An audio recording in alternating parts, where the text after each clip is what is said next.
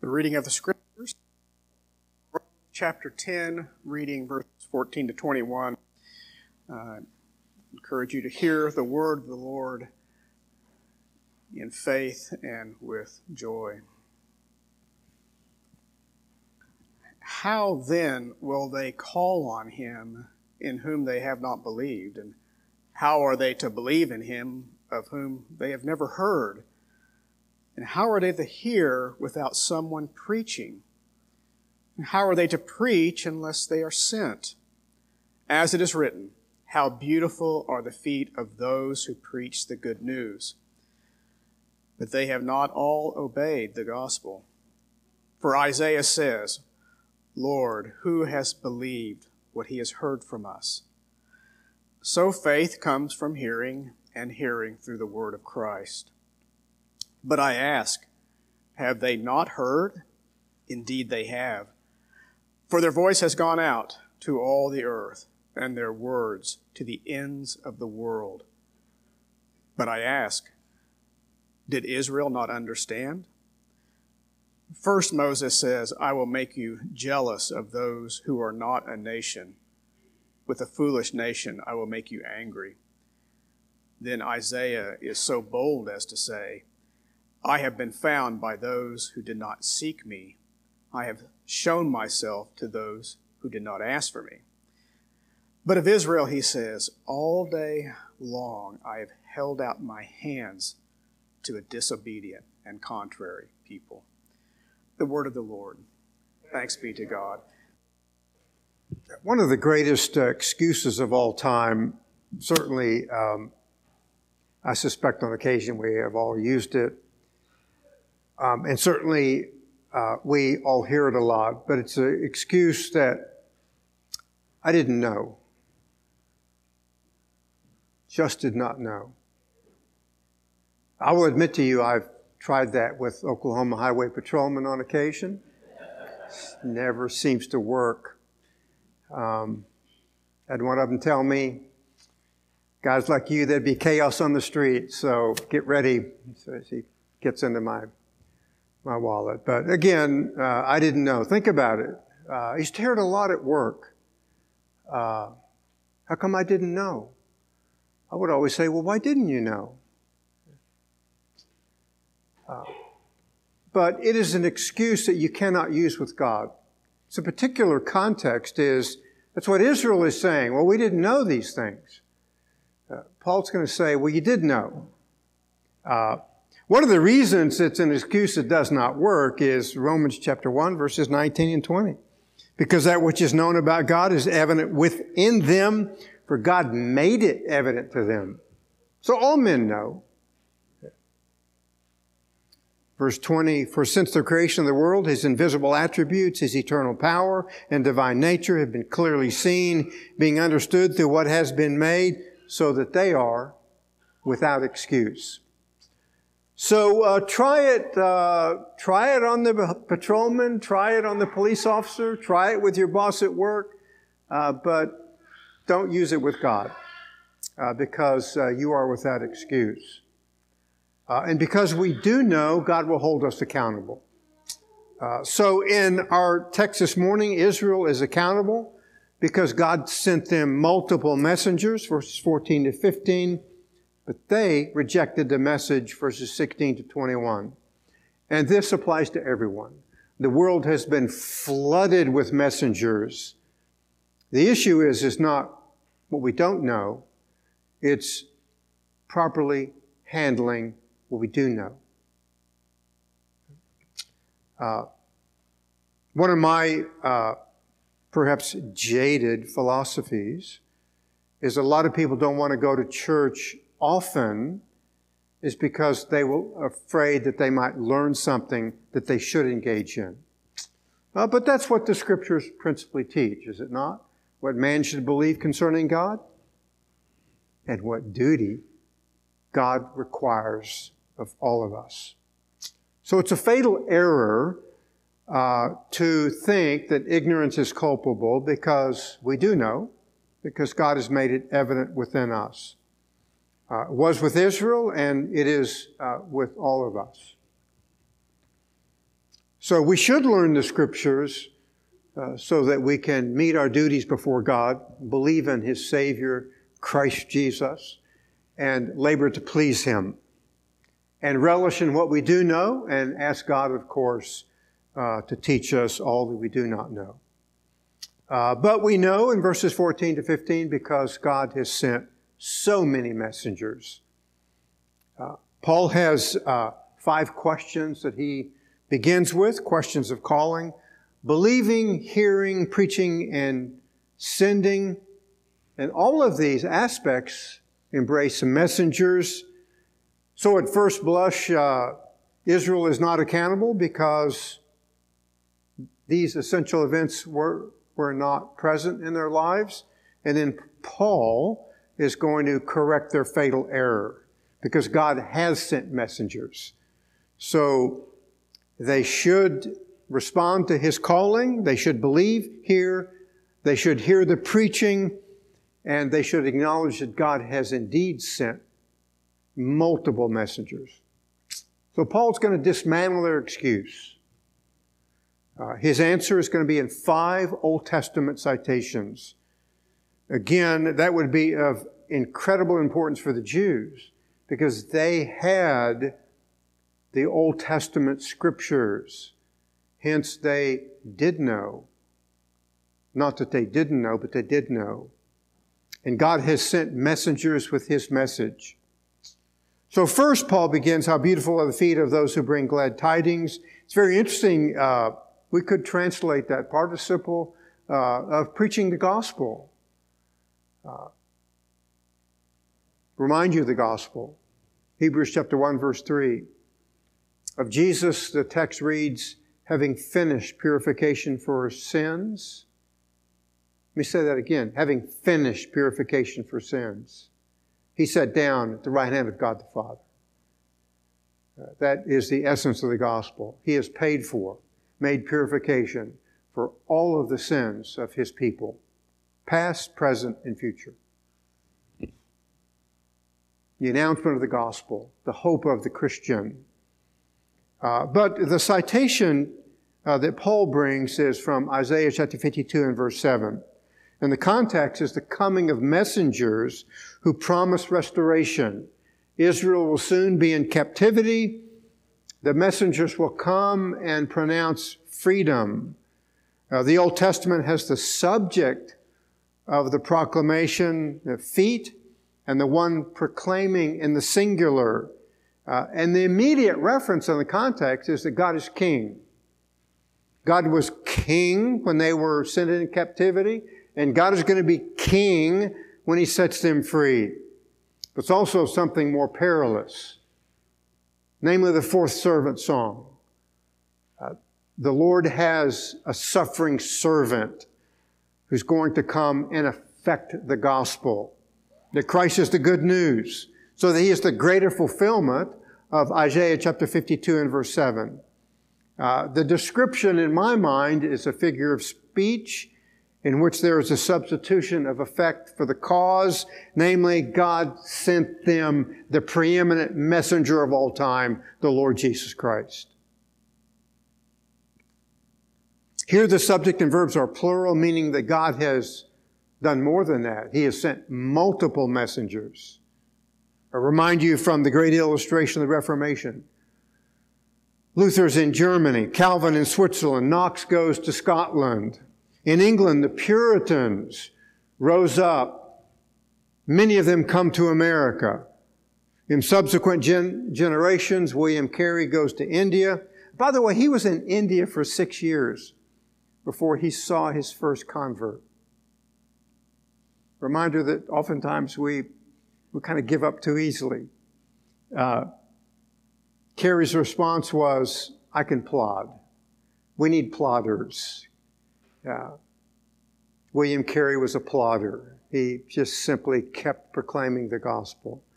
Hudson Taylor goes to China, David Livingstone to Africa, so that there's a deluge of messengers throughout the world. But the greatest of them all is Christ. Yeah, we oftentimes uh, kiss or hug messengers who bring good news. we should kiss and hug him. It's the greatest news of all time. Remind you of what that good news is. Having made purification for sin, he sat down. He finished the work that God the Father gave him to do. We oftentimes uh, listen to the voice of Satan or his nefarious messengers that we should be guilty, but he has paid for our guilt. He has paid in full. Nothing is left undone by the majesty, the kingdom of our Savior. He finished the work. Praise God. Uh, the greatest message of all time. Uh, certainly, we have learned that in Romans chapter 5 uh, through chapter 8. But there's a shift. We know through all of the messengers, but we reject the message anyway. That certainly was true of Israel in verses 16 to 21. The problem is not the messengers, certainly not the message. Uh, they just didn't heed the gospel. Uh, citation here uh, from Isaiah chapter 53 and verse 1, verse 16. They didn't heed the gospel. Uh, this text, as you know, is also about the suffering servant. The context is that he prospers and accomplishes the greatest victory of all time. Yet, part of the astonishment of the prophet Isaiah is so few have believed our report. It's true in Isaiah's day, it's true in Paul's day, perhaps in our day. And the report is the message of the gospel, the accomplishments of Messiah, that he's come. Uh, John cites this very same text in John chapter 12 and verse 38. The word of Isaiah the prophet might be fulfilled, which he spoke, Lord, who has believed our report? And to whom? Isaiah goes on and references the power that must be present in believing the report. And to whom has the arm of the Lord been revealed? You and I take a report. We cannot change the heart. Only the Lord can do that. By the way, that should lift from you the great burden. We sometimes think that it's uh, our mandate to change lives. It's not. Only God can do that. We simply must be plodders in carrying the message of the gospel and looking to the Lord uh, that He would manifest His power. To whom has the arm of the Lord been revealed? It means in John's day, very few. In the mystery of the providence of God, very few. Uh, few believed, as anticipated by the prophet, uh, because God granted power to so few. Certainly a reason to praise God, is it not? If you know Christ is your Savior, it's not because you were more learned, a better reader, or smarter. It's that He granted you power. Not just to hear the message, but to comprehend that message. It's very interesting in the context of John 12. Think about it. It's after the resurrection of Lazarus. Oh my goodness, if there's ever a proof for someone to believe the messenger and the message, it would be that Christ resurrected Lazarus from the dead. We sometimes think, oh, if I knew a better proof, I could convince my daughter or my son or my parents or my beloved cousin. Evidence is not the issue. Only God can change the heart. And context of John is not just the resurrection of Lazarus. It's the many miracles of Christ. The evidence was compelling, but God hadn't granted power. The beauty of the majesty when we come to faith is to, we owe everything to Him. Uh, he floods us with messengers who bring the same message. He's also gracious to us, opening our hearts. But as in Isaiah's day, so in the Lord's day, so few believed. Paul refines this. They knew, verse 17, but they didn't believe or have faith. And so he says, so faith comes from hearing and hearing by the word of Christ, specifically the word about Christ. I think that's a better translation. It's the word about Christ. What did Christ do? Came to save sinners, manifest his power, purify his people from their sins. So Paul says they have heard. Verse 18, I say, surely they have. It's not that they have never heard. Have they? Indeed, they have. They have heard. I will tell you, I oftentimes uh, hear this excuse, well, what about uh, some uh, tribe in Papua New Guinea? Well, what about them? The Word of God has gone there. Creation is everywhere. The fact that they are the creature has been stamped upon their hearts. They know, Paul tells us, they suppress the truth and the righteousness. They want to pretend not to know. Reality, they do know. And they reject. Here he's quoting Psalm 19.4. Context of the Psalms. Revelation. The first part of the Psalm is the subject of general revelation, God in nature. Let me think about it the incredible complexity of our universe, how can you really believe that we're here by time or chance? That is so absolutely incredible to me. To me, it would take much more faith to believe in evolution, that we are the product of time and chance, than to believe that there's a divine creator. I choose the latter. Christians must choose the latter but everywhere in nature, nature cries out to us that there's a creator. The creation tells us about the glory of God. It tells everybody about God. So, Paul says, they are without excuse.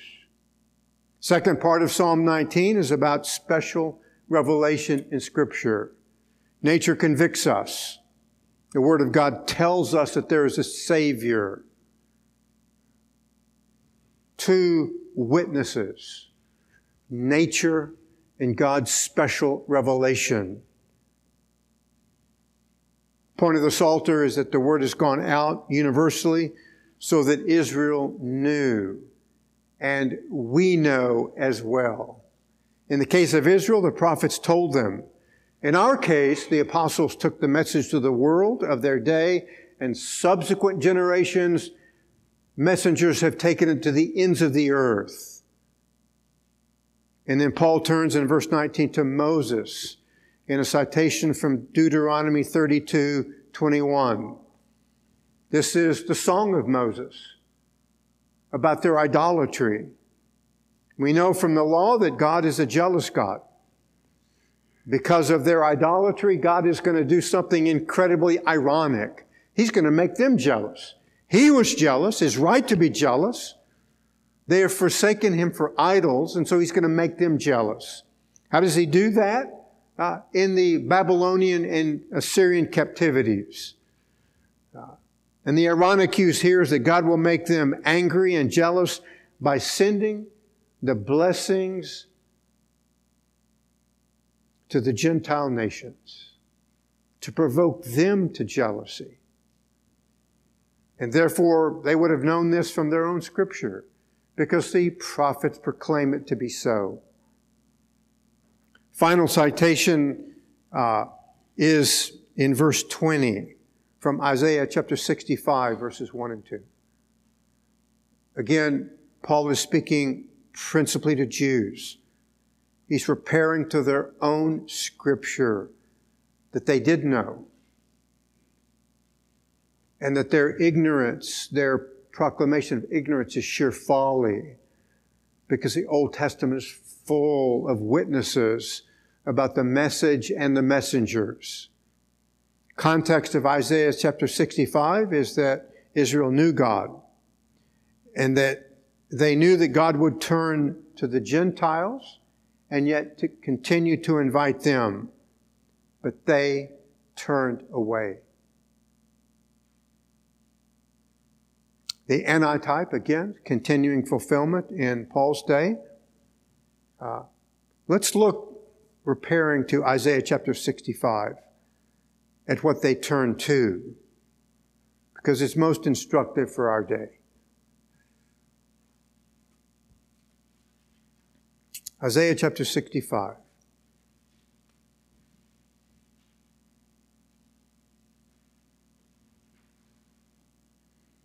So he invites them, but notice Notice what they turn to. First, verse 2 they walked following their own thoughts, rejected God's message for their own. Oftentimes, hear this. Well, Phil, I'm so happy that you're pleased with what you found. I have my own way. Uh, it's good for you, but I have my own way. It's what Israel is saying. God, you are our creator. You set us free from Egypt, redeemed us in the Passover lamb, but we have discovered a better way. So they follow their own way. They walked in their own thoughts, in contrast to revelation. That's why whenever you're witnessing, be very careful about your own thoughts. Turn to the scriptures, because it's there we have the Word of God and the Word of God summons all men to respond uh, to His Scripture. Secondly, they provoke God continually to His face, verses 3 to 4, by their idolatry.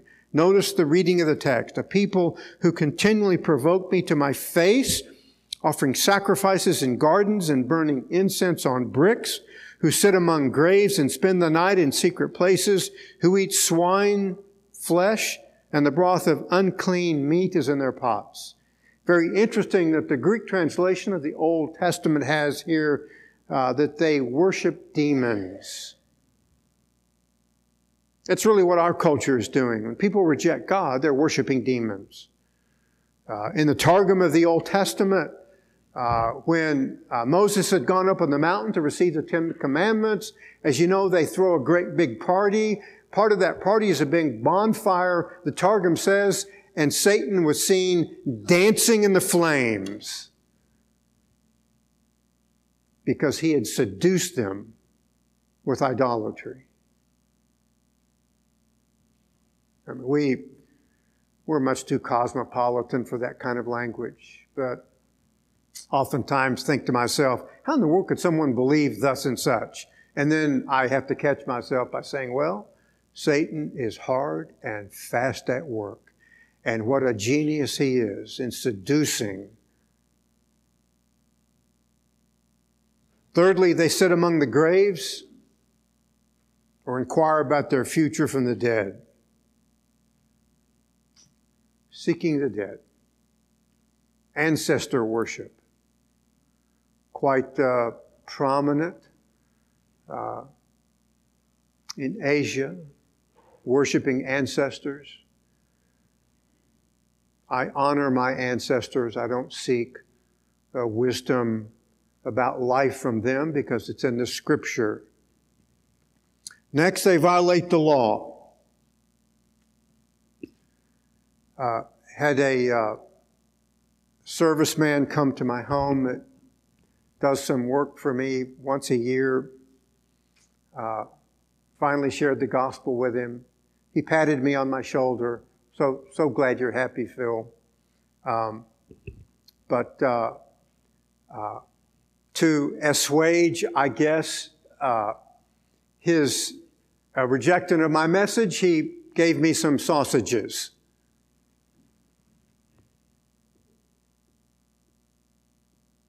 It was a contradiction. The gentleman was Jewish. Sausages, I don't care what they're from, but they always involve a little bit of pork. I reminded him of that. He said, well, when I'm in Israel, I, I, I don't eat pork, but I got so tickled by that one. Uh, so when you go to your holy land, you don't eat pork, but when you're in America, you're a cafeteria Jew. Well, he didn't like that kind of talk, but I was trying to be gentle, but that's the way so many people are. I'm a cafeteria Christian. Uh, I pick and choose. I make my own way. You, you run across that. That's a, that's a religion, ladies and gentlemen, that is endemic in America. I was uh, once at a dude ranch and uh, talking to a couple. Um, to be careful, they were a strange couple. Um, and finally, the young lady said to me, I'm a, I'm a cafeteria, thus and such. Okay, I get that. I go to the cafeteria and uh, I want chicken fried steak and lots of gravy. My wife is elbowing me in my side and uh, three pieces of chocolate pie. But, but uh, the, the scriptures are not a cafeteria. They are the duties that God requires of us and the power to engage us to meet those duties. So there's duty and there's grace everywhere. But don't play cafeteria. And don't say that you want to be ignorant because it's culpable too. Uh, lastly, this is uh, very, very prominent in our culture. Isaiah 65 5, they manufacture their own holiness. We are adept at that. Well, Bower you have your way, but I have my way. My way is just as good as yours. It's a very prominent lesson uh, in uh, the Old Testament. Uh, but they perverted it in the Old Testament. Isaiah chapter 30. prophet says they refused to listen to the instruction of the Lord. And they say to the seers, You must not tell us about your vision and about your prophets. In other words, they didn't want to know. That's why a lot of people don't want to go to church, except uh, Easter, Christmas. Uh, they don't want to learn.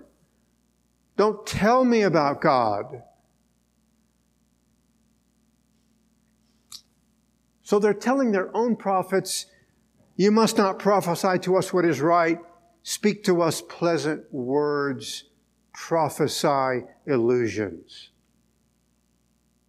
Endemic in the American church. So we forsake our great confessional statements. We forsake biblical exposition. We want to hear soft words, smooth words. Amos chapter 2, verses 11 and 12. Prophet says, I raised up some of your sons to be prophets and some of your young men to be Nazarites. So what did the nation do? Uh, they made the Nazarites drink wine, which was forbidden by the Nazarite vow. You took the Nazarite vow, you forsook alcohol. It's not that they had to forsake it, but if you took that vow, it was your obligation. So they seduced the Nazarites. Incredible. And you commanded the prophet saying, You shall not prophesy. That's like the church saying, Phil, don't, don't, don't preach the scriptures. Uh, give us three poems and make one point and uh, let us out early. You don't need to use the scriptures, we know it anyway. Well, they didn't know it. Uh, the prophets were critical in calling the nation to account, but they're saying to the prophets, be quiet. We don't need to hear your word. It's even worse in Malachi chapter 2, verses 7 and 8. The prophet is uh, praising uh, the instruction of Levi. But he says, As for you, you have turned aside from his way. You have caused many to stumble by your instruction.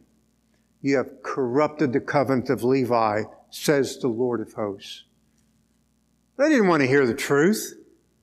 They wanted to hear folly. It's dangerous ground. But such was the ground of Israel. The more telling point is that they didn't know. They knew the truth. They didn't want the truth. They wanted smooth words. By the way, the concept of smooth words uh, comes from Daniel chapter 11. It's also used of the making of an idol. A metalsmith takes a piece of metal and he smooths it out, makes it smooth, and turns it into an idol, meaning that the moment you turn to smooth words, it becomes transformational in your life. And so it is in the life of many, many people. They've turned to idols and their hearts are made smooth because all they want is smooth words. They don't want the truth. God has been gracious to us because we desire the opposite. It's a poignant application to the American church.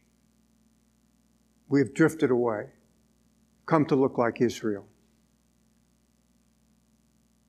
doing the same thing that they did in the days of the prophets. We seek our own way, not the ways of God. We're tolerant of other messengers and messages. I get a get an email, I don't know, half a dozen times a year about a Christian organization. I use the word organization in bold letters because it's not Christian. It's just another organization uh, inviting me to pluralistic religious events. I don't need another message. I have the best there is in King Messiah.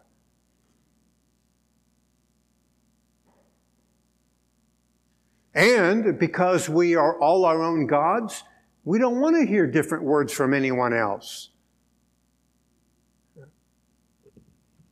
It's like the Israelites were forbidden to take God's name in vain. If I'm my own God, then don't tell me about another message. Because I'm my own God and my I make my own way. It's a folly that we've come to in uh, many American churches.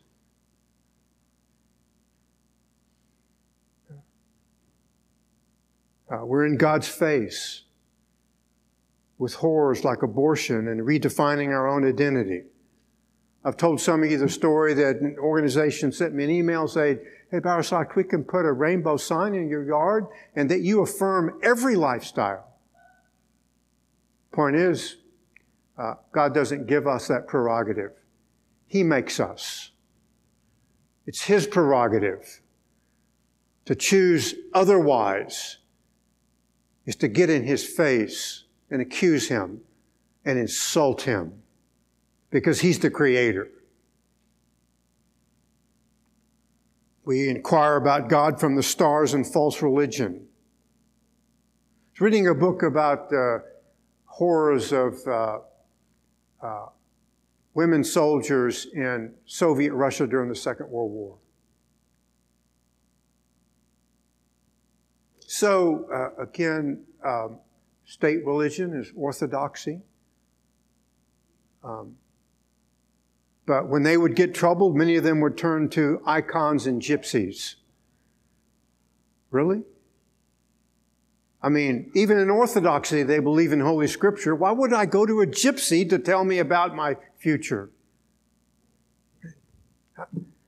I used to drive to work. I was in business, retired in, into 2016. Used to drive by a gypsy shop saying, you know, you want to know something about the future? Come and see me. That wasn't exactly the sign, but I mean, I don't need gypsies. I have Christ. I don't need to read my horoscope in the Daily Oklahoman. I have the Savior and the majesty of Holy Scripture. We turn away from those things because they're an insult to God an insult to God.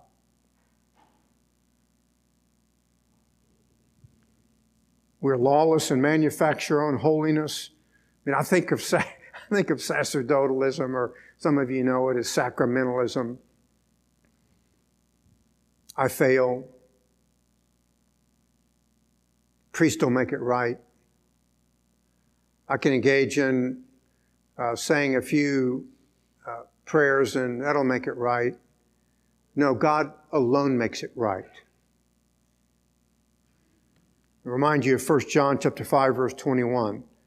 Guard yourself from idols. Very instructive because nowhere else in that epistle is there any mention whatsoever of idolatry, but it is idolatry to manufacture your own understanding about Jesus Christ and to turn away from his messengers and the majesty of his message. You go anywhere else, you become an idolater. And your idols will transform you and make you over. The majesty of the scriptures. So we learn in our text, they knew. They didn't like the message. In fact, they seduced their messengers. How sad is that? My house is on fire. Oh, I don't believe it, Mr. Fireman. Go away. My smoke alarm is going off. Oh, the battery's down. I don't need to worry about that. Who cares anyway? Kind of like my favorite illustration back when I was uh, high school. Alfred E. Neuman, what mean worry? Well, when God sends messengers with His message, uh, He is something to worry about because He cannot be denied. So Paul began with a prophet. He then goes to the great King David, then to the law and Moses, and concludes, concludes with a prophet. He comes to us with Jesus Christ. He's the supreme messenger as God, and he's also the message from God. And we must hear him. Uh, this morning, uh, beyond the delight of learning about God from the Scriptures, we have occasion to partake of the sacrament of the Lord's table. Uh, it's a sacrament uh, instituted by our Savior. It is, uh, in our philosophy, a place where we meet the majesty of God. And we come having confessed our sin. Uh, because to embrace His presence in any other way is, uh, is, a, way of, is a way of danger. we began our service with confession, but uh, we, again, will have other occasions if there's something to which uh, you must get right before God. Uh, because He's a holy God. Uh, and we cannot come to Him uh, living in sin for which we refuse to be repentant and get in His face with our refusal. Uh, so we come sorrowful for our sins. And we trust that these have been forgiven for the sake of Christ. Uh, and that in His grace He has forgiven us. Uh, of course, the biblical warrant for all of this is the words of our Savior. Uh, the Apostle uh, Paul uh, says in 1 Corinthians chapter 11, um, For I received from the Lord that which I also delivered to you, and that we continue to practice uh, the word that has been delivered to us uh, in the sacrament.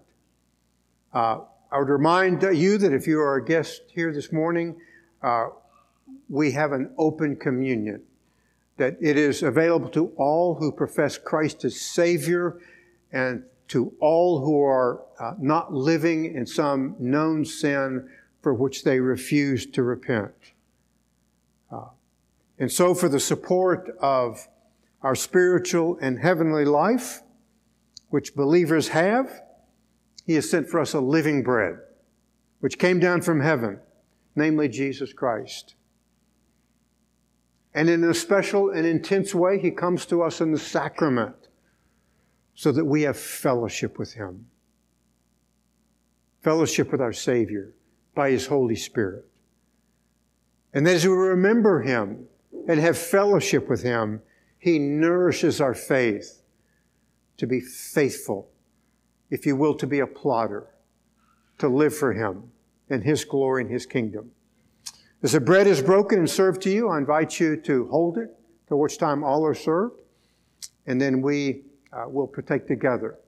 Uh, engage if you need to in some silent confession, but certainly engage in your communion with Christ in worship and in thanksgiving for he indeed is worthy. And then I will pray for us and we will eat together to manifest our unity. The power of God, the power of the gospel, that we are also incredibly different with respect to our confession and receiving Him as the chief messenger. We are one in Jesus Christ. Prepare our hearts. Receive the bread. Our Father, we give Thee thanksgiving for the bread of heaven. Uh, we come hungry and we come thirsty and our souls are nourished in our communion and fellowship with our Savior, and we are strengthened in the inner man uh, to continue faithful. Uh, grant the great work of the Spirit to affect these things in our lives, and we are grateful for the one time sacrifice for all time for the people of God. Uh, bless us uh, perpetually throughout our days to remember the sacrifice of our Savior. For we indeed were not worthy, but the Scriptures uh, called us. Uh, we heard, uh, we believed, and we acknowledge that Christ has come for us. And to that end, we are profoundly and forever grateful.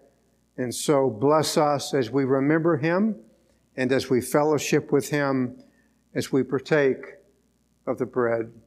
And these things we ask in the name of Christ our Redeemer. Amen. For I received from the Lord that which I also delivered to you, that the Lord Jesus, in the night in which he was betrayed, took bread. When he had given thanks, he broke it and said, This is my body, which is for you. Do this in remembrance of me. In the same way, the cup also after supper, saying, This cup is the new covenant in my blood. Do this as often as you drink it in remembrance of me. For as often as you eat this bread and drink the cup, you proclaim the Lord's death until he comes. Remind you as we pass the service, uh, in the center there is wine, periphery there is grape juice, that each may partake in the freedom of their own particular traditions, but more importantly, Christ alone drank the cup of judgment for us, that we might drink the cup of the new covenant. Apprehend all of the majesty of the blessings that accrue to us because he drank for us the cup of judgment. Uh, as with the bread, as the service is passed, as you hold the cup until which time all are served. And uh, we, will, we will drink together to manifest in the power and the majesty of the God of heaven. He has made diversity into unity and unified us by the one time sacrifice of the great God of heaven who went to the cross for us. Prepare our hearts for receiving the cup of the new covenant. Our Father, again, we give thee thanksgiving that in power, sovereign power, the message came to us. And the Lord opened our hearts that we might believe and apprehend the majesty of our Savior. An apprehension so majestic that we gladly received. And God, in infinite mercy, gave us faith in that apprehension so that we could turn away from idols to the living and true God. A blessing so majestic, we are profoundly grateful. For a brief season to remember and to fellowship with our great shepherd. Bless us, Lord, uh, for this time and provoke us all the more uh, to live for Him in His kingdom. His name we pray. Amen.